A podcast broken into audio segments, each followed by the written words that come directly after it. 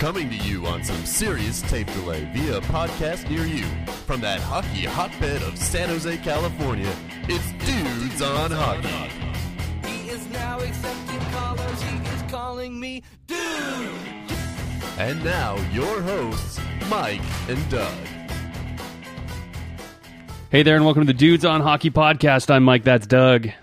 Yee-hoo,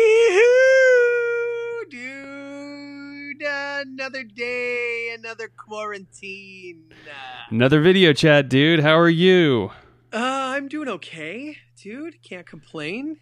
We uh, went for a nice long walk today. I'm enjoying, you know, those of you who are living in, in the Bay Area. I mean, the weather has really turned nice, you know, over the last couple days. A nice day today. Nice long walk. Time outside. We're supposed to be in Disneyland right now, so we have this video game on Xbox that is basically a Disneyland simulator.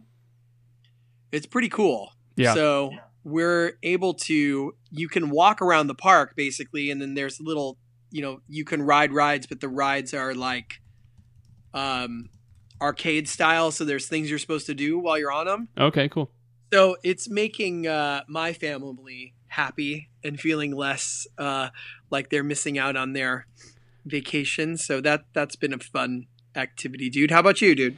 You know, just doing what everybody else is doing, staying home. I'm able to work from home, so I'm very fortunate that way, and just uh, trying to find a new rhythm of life, right? As everybody's doing. I'm not able to go out and not able to watch any sports at all, not able to watch any hockey. And it was funny, Yeah. I actually got a call from my local San Jose Barracuda ticket rep, which I thought was not exactly the best timing, but um, considering there's no game scheduled.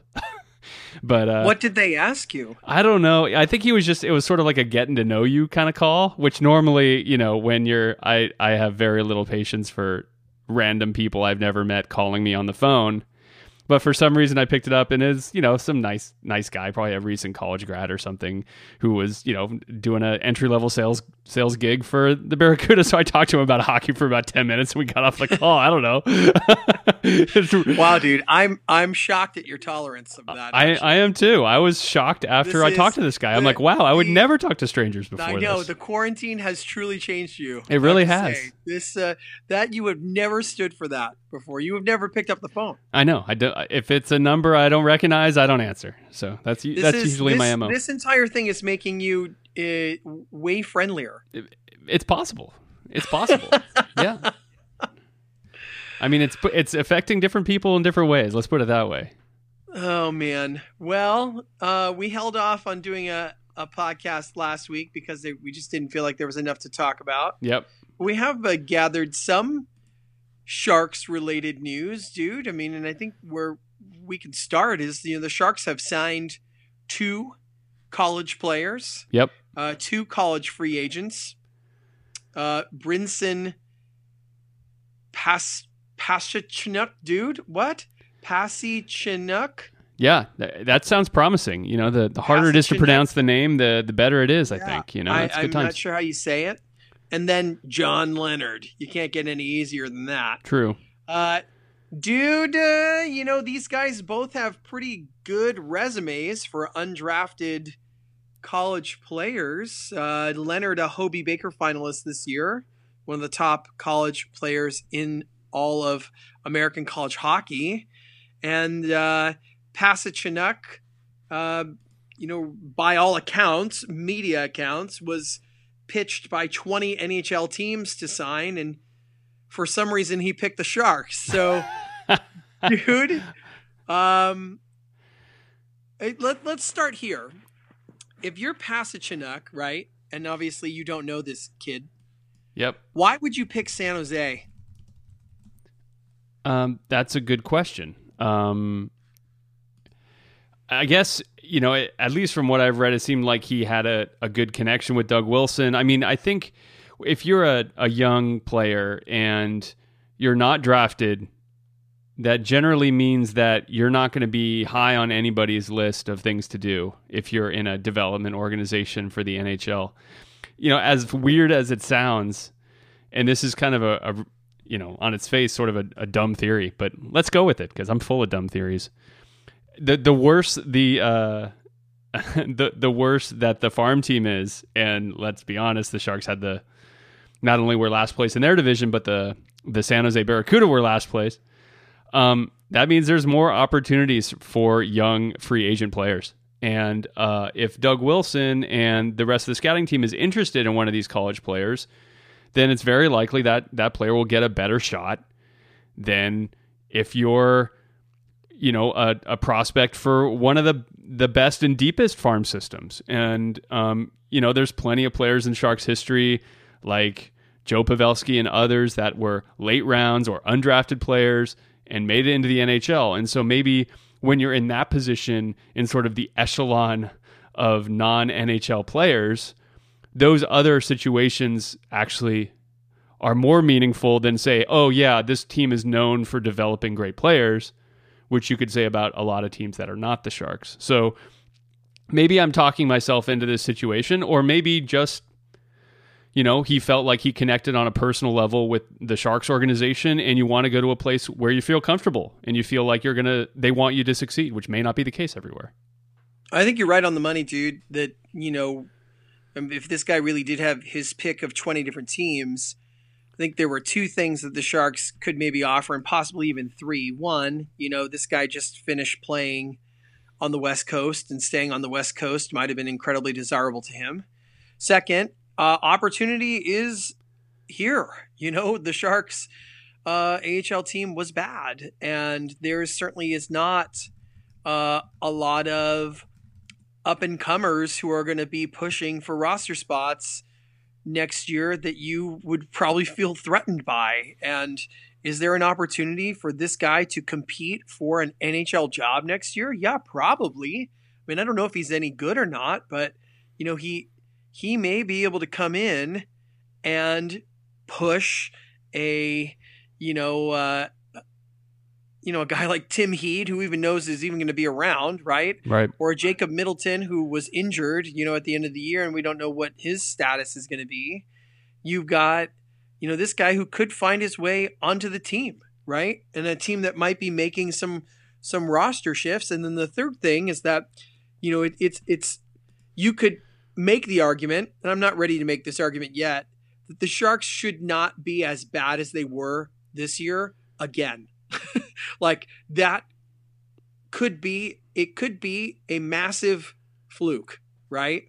Or there could be things that fluke is not the right word because it happened for a reason, and I think we know what a lot of the reasons were. But the Sharks should not be a bottom feeder again. They're way too talented. Yep. So you could find yourself playing in a location you like on a good team. Perfect yeah. storm. Yeah, yeah. And and this kid John Leonard is from UMass where Mario Ferraro went. So you know, yeah, and that's a good sign, right? I mean, that's a good sign because you know that I'm sure he talked to Ferraro. Sure, of course. And if Ferraro was like, "This is a disaster, and you don't want anywhere near this dumpster fire," then this kid never would have come. So again, a, an opportunity. This Leonard kid, one of the best scorers in college hockey, probably sees there's a glaring hole here, you know, on the Sharks, where if he has a good camp, he could play. He Yep. could play right away. Yep. He could be in the mix, or he could be on the top line for the Barracuda and be next in line. You know, there's not like he's going to be competing with a lot of prospects for time. So for both these guys, you know, high hopes. Yep. And you hope you hope it works out, dude. I mean, I I don't know if you had a chance to look into it at all. We talked about it a little bit on the phone yesterday. Like, I mean, is there any sort of track record of the history of the college free agent to to of note? You know, it's hard. It's hard to gauge. You know, because you're dealing with a changing marketplace for one, right? I think college hockey, from some of the stuff that I've read, is the college hockey is actually getting better over time. So those players, um, you know, you might get stronger players out of the college hockey ranks. Obviously, it's a very different environment than being in major junior hockey, where basically that's your job. You know, you're not going to college.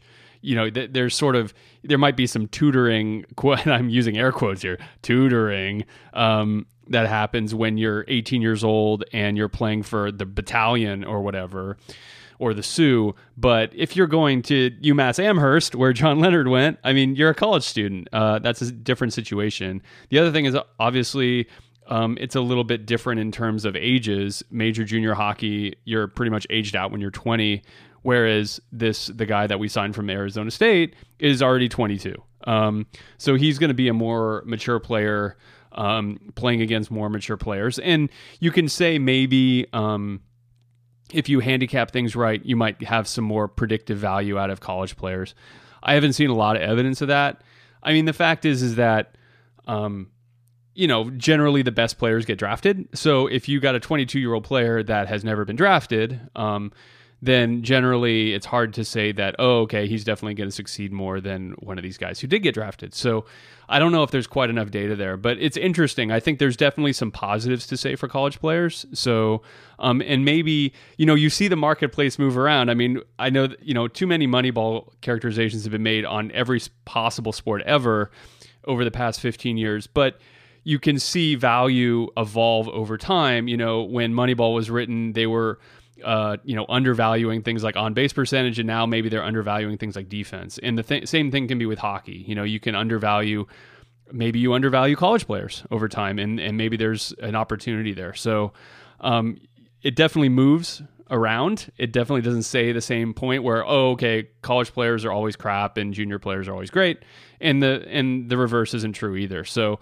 I think you got to sort of take it on an individual basis. If you have a pretty dominant uh, you know defenseman in college, as Pastrnak seems to be. He scored you know 107 points in 136 games as a defenseman.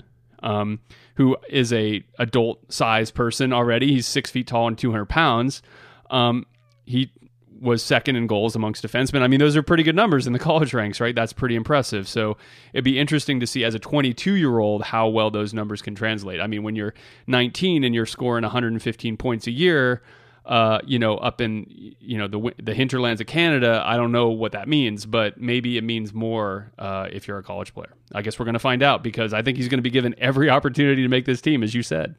Absolutely, dude. I'm looking at a very old article. This is almost a seven year old article, but it just gives us a little bit of perspective of of you know uh, an article people ranking the ten best undrafted free agents in the NHL in 2013. So we've got some blast from the past names here, but I think it's helpful uh, on this. Uh, and I'm only going to look at the college players here. Rich Peverley is on this list, an undrafted player. Another undrafted player uh, but, uh, from junior, Brendan Dillon. Yep. Uh, Curtis Glencross. Yeah, he was a good uh, player. was an undrafted player from the college ranks, dude. Um, funny, we're seeing some Sharks here who are undrafted. Uh, Antti Niemi undrafted, not from the college ranks, but an undrafted player. Uh, an undrafted collegiate player, Chris Kunitz. Yeah. Good NHL career. Another undrafted NHL player, Dustin Penner. Hmm.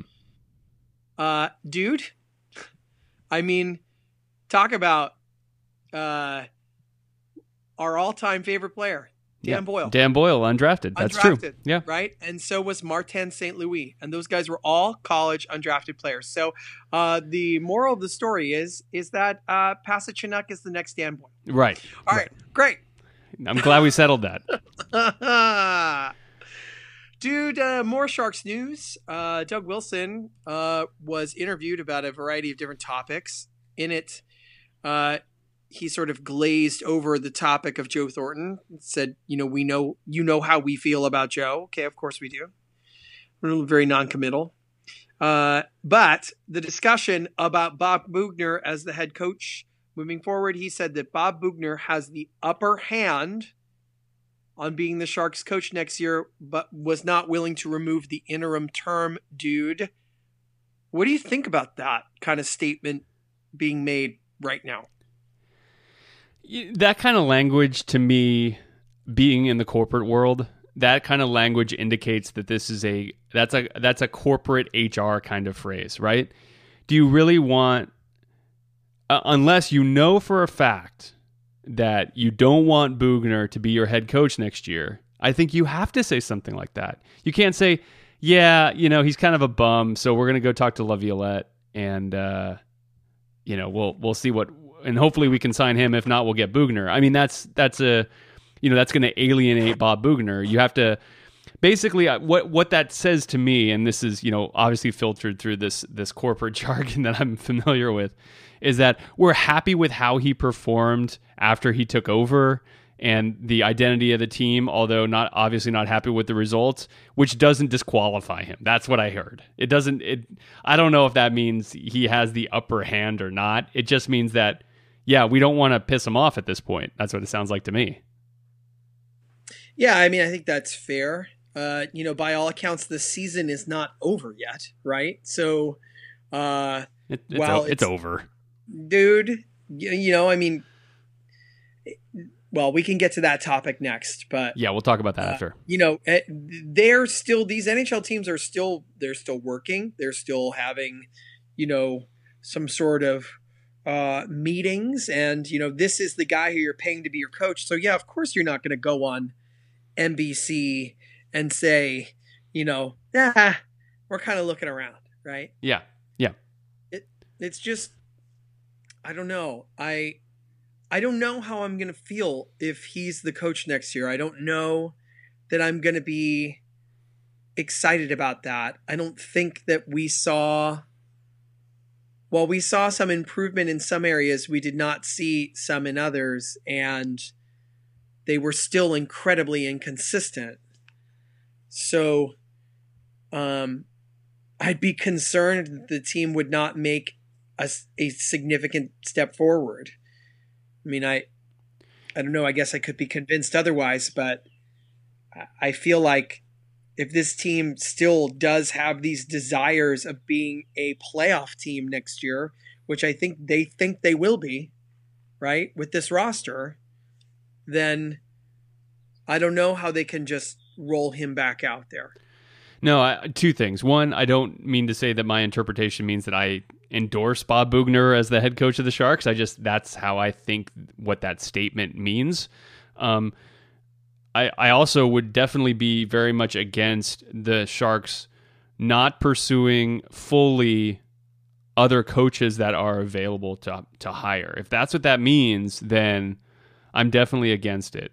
If you want to hire Boughner uh, okay, right? Okay, but you got to do your due diligence and talk to a lot of other people that want to be the coach of the Sharks because you can't just say, "Ah, yeah, he did all right. We'll just give him the job." Right? You you got to go out and and do your homework and the background on everybody else and make sure that they're all you know we know who who would be a good fit for the team and who would want to coach the team and all of those things so that that's the only thing I would say about that is that I, I don't know if Bob Boughner's the the perfect coach of the Sharks. You're right. He certainly didn't obviously turn this team around, which you could equally make the case that okay, well this means that DeBoer wasn't the problem, I guess. Um, and maybe this this roster is just so flawed that no no coach could turn it around. I I don't know. Well, as we're kind of looking ahead now as we talk about the off season and the end of this season and the beginning of next, which is all, you know, very much in flux, right? Like, I mean, we don't know what's going to be happening. You know, I've heard Elliotte Friedman discuss the, um, you know, and Gary Bettman has said there are multiple plans in place plan A, B, C, D, Z, right? I mean, I'm sure they're changing daily based on what's happening. We've heard Major League Baseball sort of float the idea of trying to quarantine players and start playing games even as early as May. That seems incredibly unlikely, although I'm so hopeful. But you know that that model, which would be basically flushing the traditional model of Major League Baseball, which is having an American and National League teams and having them essentially play in spring training stadiums with no fans and and have the teams that are usually at spring training in Arizona play in Arizona. That would mean you'd have American and National League teams intermixing and the same in Florida. And that's what you got, right? You know, and then it sounds like the NHL has discussed a similar model where they would go to um, less populated areas. The the the location uh, Friedman mentioned specifically was North Dakota, and play their games in what apparently is a great facility up there um, and sequester the teams. And, you know, I didn't get anything in terms of what the tournament or playoff format would look like.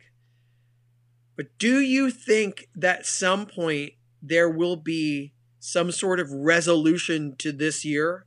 Or do you think that it's just done?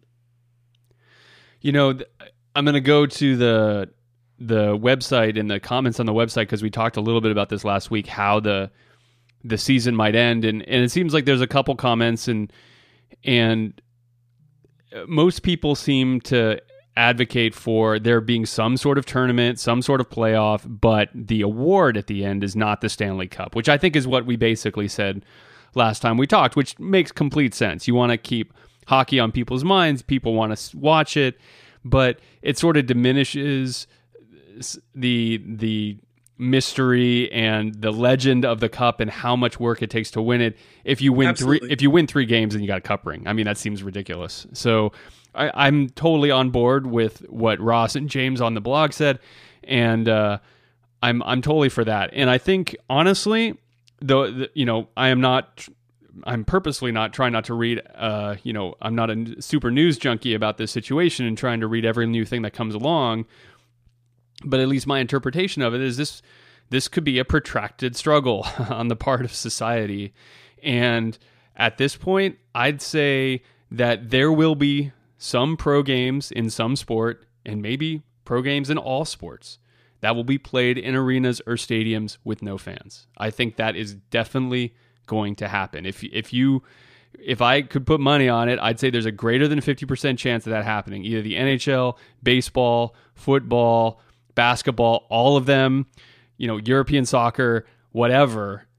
I think that is the only way we're going to see pro sports back uh, live pro sports happening in the next four to five months. I just don't see it happening any other way. And and you even see some dates like, oh, we're not going to allow sporting events till Thanksgiving. You know, I don't know if that's that's real or not, but it's it's very difficult to see how you could have a, a grouping of thousands of people anytime soon. So I think it will be really interesting. You know, the NHL you know took basketball's lead very quickly. I think they they suspended the season one day after the NBA did. The NBA was first, at least in in America.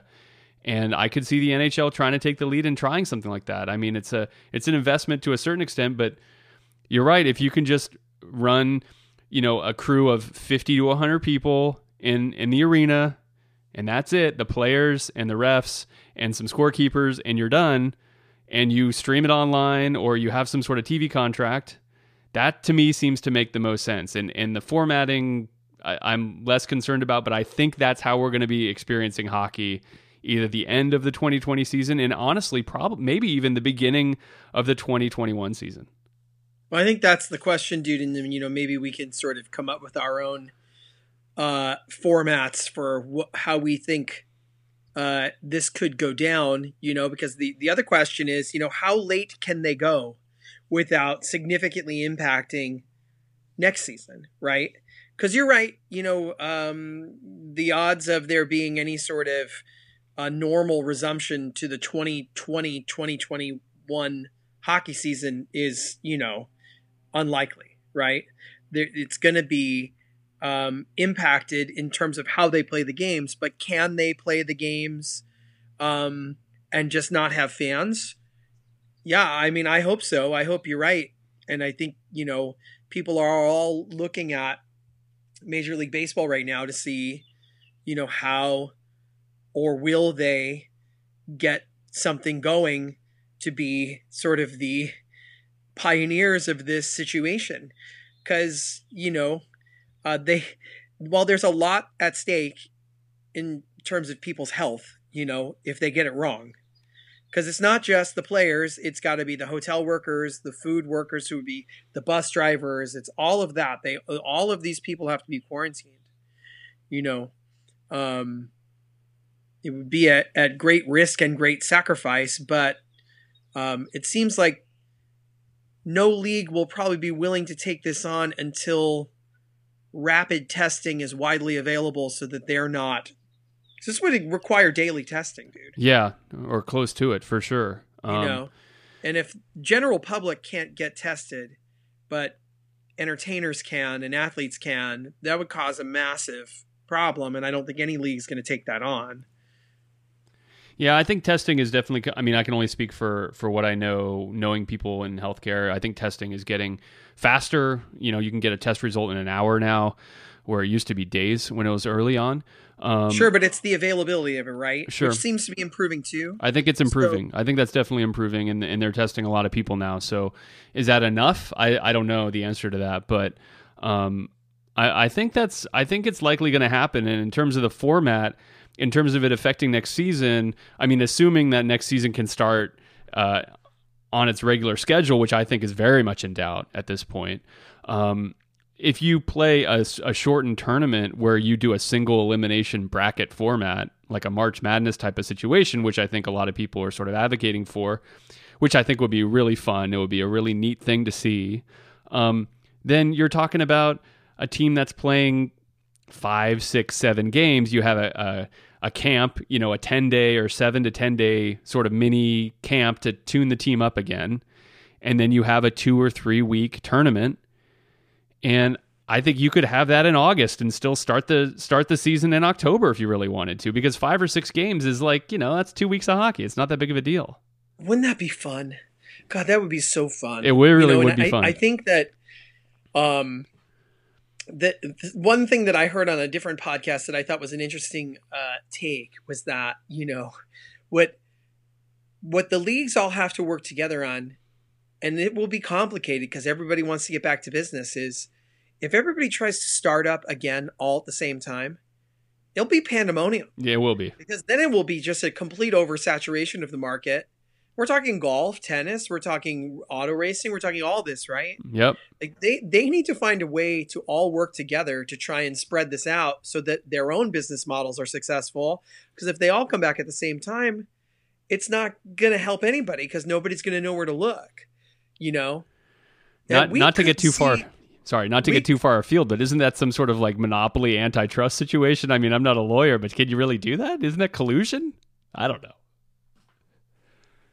Well, I mean, it is. It, don't they already? This is what they already have, dude. I mean, they already have it mapped out so that you don't have football, baseball, um, hockey, and NBA running their full seasons all side by side. Sure, sure. Right?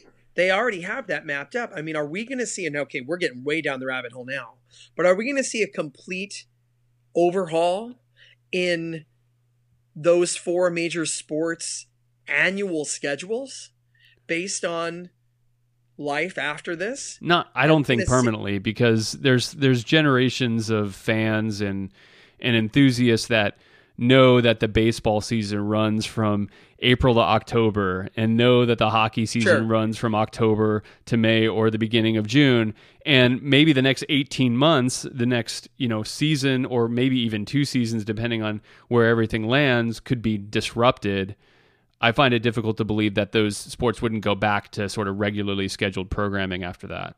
I guess what I'm saying is that, you know, there's been during collective bargaining in all these sports, I mean, there's been, you know, one big thing in the NFL is, you know, there's certain, you know, parts of the league that have little to no interest in these ex- exhibition games, right? So, you know, like in the part of redefining what their season might look like, will they eliminate those games? You know, I mean, will they extend the regular season?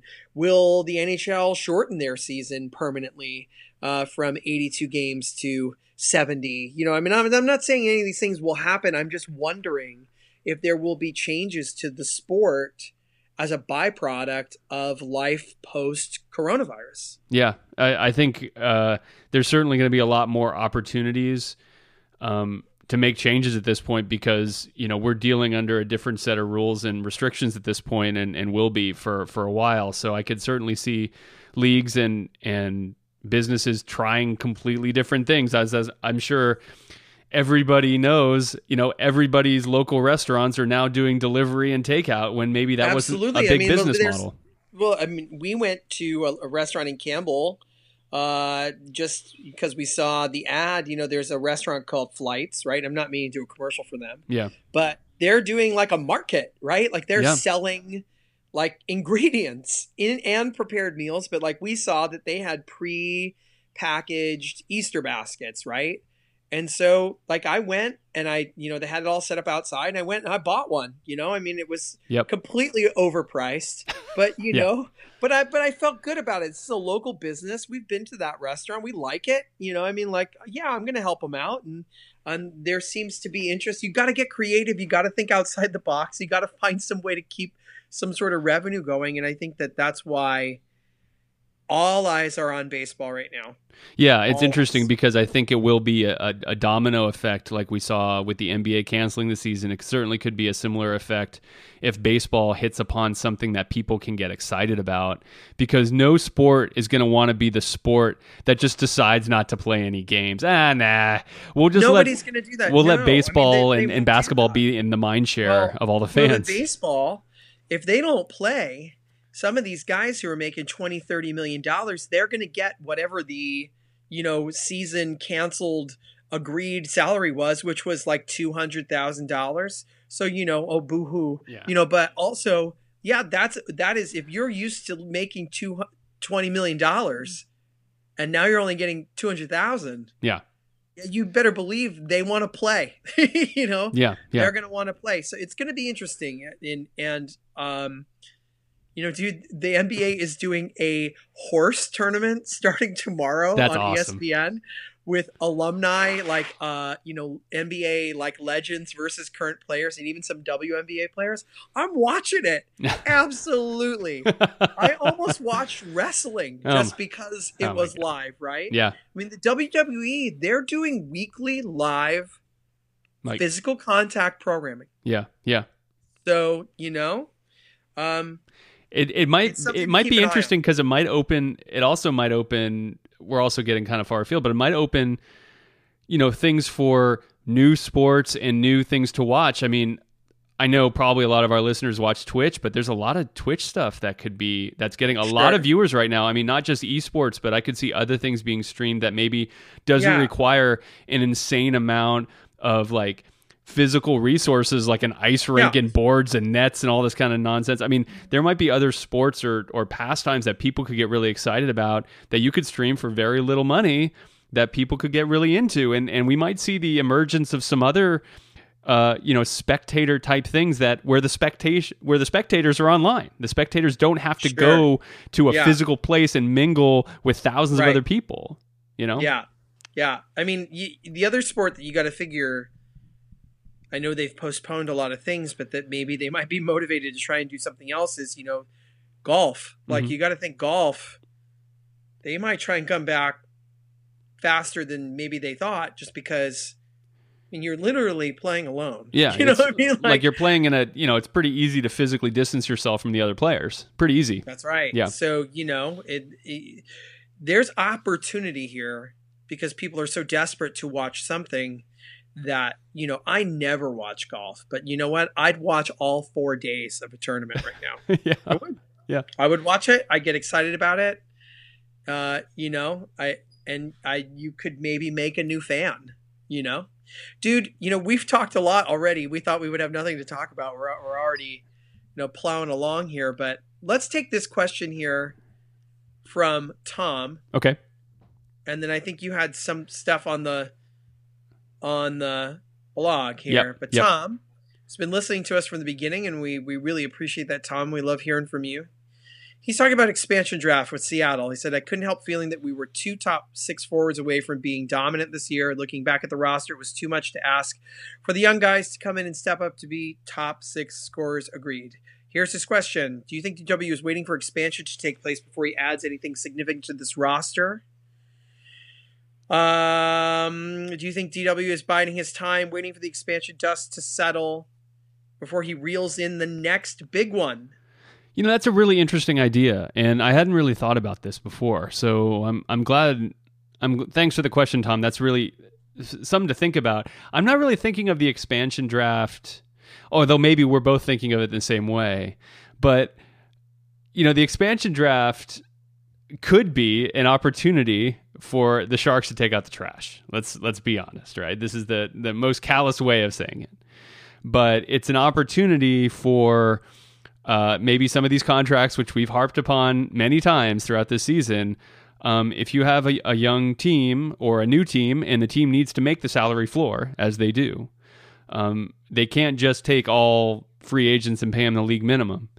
Uh, it might be an opportunity for one of the Sharks players to become a cornerstone for the new Seattle franchise. Um, which is interesting and it would be really weird. But uh, I could see that as being not part of the strategy because you can't exactly expect the team to say, okay, this is our worst contract. Would you please take it? Although, you know, there might be trade opportunities, right? We saw a lot of trades in that vein happening when Vegas came into the league, which is you can trade assets to the expansion team in order for them to pick one of your players. You can also trade assets to a team in order for them not to pick one of your players. Sure. Um, and everything you can possibly imagine, which is really fun to think about. It's a really fun sort of like game theory situation. Um, this this might be an opportunity for the Sharks to get out from some of these contracts, honestly. And so I think if DW is smart, and I have no reason to believe he hasn't thought of this, uh, this might be part of a long term strategy here to get out from under maybe a contract or two that they don't like. Um, yeah, we'll uh, see. Dude, I mean, yeah, I think that's possible. You're just going to need those players that are being paid. You know, I mean, the, these are the people we're talking about, right? We're talking about Karlsson, Burns, Kane, and Vlasic, right? We're not talking about Couture. No. We're not talking about Hertl. We're not talking about Timo Meier, right? These are those are the guys we're talking about. Am I forgetting anybody? No, like, I don't those think so. Those are the four high price guys that you might go, yeah, you know, maybe. And we don't know what kind of protections they have, right? You got to think maybe Karlsson has a protection against this, right? But the other three, they probably don't. So, um, if Brent Burns is a minus 30 and not playing well, why would you want him? Yeah. You know? Yeah. If Vlasic is up and down yo-yoing around, why would you want him? Now, Evander Kane might be the most likely to go, but he's the one actually you probably want to keep Yeah. Yeah. because it's true. you don't have a lot of forward scoring depth. So, yes, uh, it's a good thought to get out from underneath one of these contracts, but the Sharks do not have the assets to be able to offer or, you know, say, here, take a take a pick or take a young player to take this contract. God, that would just be another bad situation. Like where they're giving away assets that they don't have riches of. That's true. That's true. But you do see a lot of movement. We saw a lot of movement in the league around the expansion draft. I don't know if I, I would go so far as to say Doug Wilson will wait and sit tight until the expansion draft, but I think he could see it as an opportunity maybe to solve some problems. Um, Sure. But I, I don't know if he's just going to hang out because, um, you know, there's another whole season between now and then. So I don't and think. and this is going to be the strangest offseason in NHL history, Yeah. maybe, right? Yeah. I mean, because you've got, you know, free agents, a guy like Taylor Hall, who, you know, for him, uh, this is a terrible situation, right? I mean, like, you, you, who's going to want to commit long term and dollars to a player right now? It's not going to be there. Yeah. Yeah. It's not going to be there. He's going to have to take a one year, make the you know one year deal to t- till the world rights itself before some owner is going to want to commit millions and millions of dollars. So if we're looking ahead, and this isn't the question, but this is something I think I want to talk about a little bit more next week, maybe.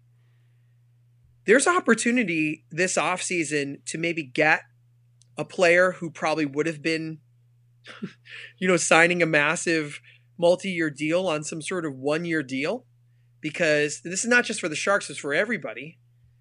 You know, and you know what the Sharks didn't do this year, which was sign a bunch of veterans to fill out their roster.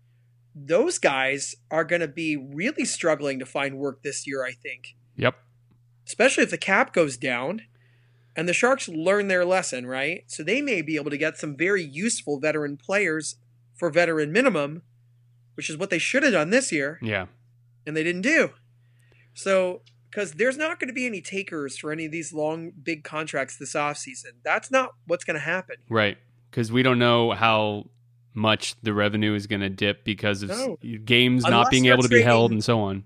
Yeah, dollars for dollars, right? Unless you're trading Burns for another nine million dollar player, and you're just exchanging roster things. You know, yeah. Uh, it's a good thought. It's interesting. It'll be interesting to see. I doubt, you know, the Sharks. Will, there will be opportunity for Seattle to take a high price Sharks player. It's just will that player have played well enough to be interesting? Right, right, and certainly, and you know, if if this is a a uh, monkey see monkey do kind of league, which most leagues are, certainly that is exactly not what the Vegas Golden Knights did, and they saw uh, pretty good success right away. They did not go for Eric Staal. They did not go for these high price guys that were available. They went for young William Karlsson, you know, instead, and that really worked out. So it wouldn't surprise me if Seattle tries to play the same playbook again. I don't know if it's possible, but they might try it. Dude, let's turn our attention to the most important thing, most important topic for this podcast, and that's furnishings, home furnishings. Um, dude, there was a comment, a, a good comment on the blog from Hal, who says, I have a comment. I wonder what you guys think. Dan Rusanowsky, I've never had anything but respect for this guy. He is so good. Hal, on this we agree. But his recent broadcast from home kind of give me the creeps. Is this guy really surrounded by piles of crap as indicated in these videos? He's still great, but now I can't help but think that he's a bit of a weirdo too. Dude, have you seen these? These things on Facebook? Dan No, You're not no, friends I with Dan Rusanowsky on Facebook, dude? Come on, dude. Do Are your you? research. Yeah, do your research. Yeah, we're we're buds. Me and me and Dan. Oh yeah, trading DMs all the time. What you've described, it sounds like it's the inside of Trump Tower. And and someone uh, Ross responded and said, "This is very true. I'm not creeped out by it, but I've had to resist tweeting back at Dan several times lately, asking him why he lives in some sort of Victorian museum. it's on brand for uh, for Ruzi. it's true. His uh, his his furnishings are what I would consider to be on the gaudy side. Um, wow. Gilded uh, candelabras, etc., uh, chandeliers, and so forth. Wow. Um, Well- not really my personal taste, but I don't think it makes the man creepy. It's just you know, everybody, you do you. Uh, You know, dude, I don't, I don't see any uh, sort of uh, crazy, you know, gold uh, furnishings in your house, and you won't see them in mine. But that doesn't mean he's a weirdo or a creep. It Well, just I means just- he's. I don't. I don't FaceTime with you from that wing of the house. That's so- true. Yeah, my. Yeah, my, my my my coffin that I sleep in is in a different room. yeah, yeah. My whole goth it. setup. I'm so glad. I'm so glad that that uh, he's providing that sort of entertainment for all of us right now when we desperately need it. But in case someone is is looking to do uh, you know a home makeover, which I think some people are probably doing, you should check out Dan Rusanowsky's Facebook and and you get a little bit of an idea of what his his tastes are. He's got the table runners and the Yeah. you know sort of complicated patterns on dishes and so forth. It's you know it's an interesting look and and I'm glad. It sounds like it looks like he's happy with where he's at, and so for that I'm glad too. I'd be worried that Rusanowsky might hear this, but I know that we're only the 122nd rated hockey podcast on iTunes, so That's not bad. Oh I'm wait, not worried about it. Wait, that Yeah. is kind of bad now that I think about it because if every team has podcasts, then that means we're like the third or fourth best rated Sharks podcast. That's pretty bad. It sort of like reminds me of Flight of the Conchords, where they said that they were, you know, the third best, you know, comedic parody duo in New Zealand. It's sort of like that. We're sort of that. We're the Flight of the Conchords, Yeah. dude. Yeah. Except not well, funny. we, we we thank all of you for supporting us uh, on our ride to glory. Yeah, yeah, we got. I don't know. I got some random email that says we're now ranked 120 on the Apple Podcast hockey chart. I I don't know. I think maybe this guy's just. He's probably just trolling for ad dollars. He probably just wants us to somehow, you know, pay. Well, that's that's no way to make us feel good. That's true. Yeah, I didn't think about that. Although there are a lot of podcasts now. I mean, let's be honest. There's probably too many. That's true. There's That's a lot of podcasts out there. You should have buttered my roll a little bit more. You know. You're right. You should. He should have said with a bullet. We're going up. Yeah, Yeah. yeah. if you want to make it all the way to the top, you want to you want to crack the top ninety. Yeah. you really work hard, you, you might make it into double digits. Go for you. Oh my You guys go. Anyway, Well, dude, dude, I, let let next week let's talk about what our wish is for some sort of hockey tournament. I want you to think about the format you want. I'll think about my format. and Okay. We'll pitch our gaudy candelabra to the world. yep, Sounds good, dude. Until then, All right. go Sharks. Go Sharks. Hate the show? Want to get your questions on the air? Email questions at dudesonhockey.com. Dudes on Hockey is not affiliated with the San Jose Sharks organization or the National Hockey League.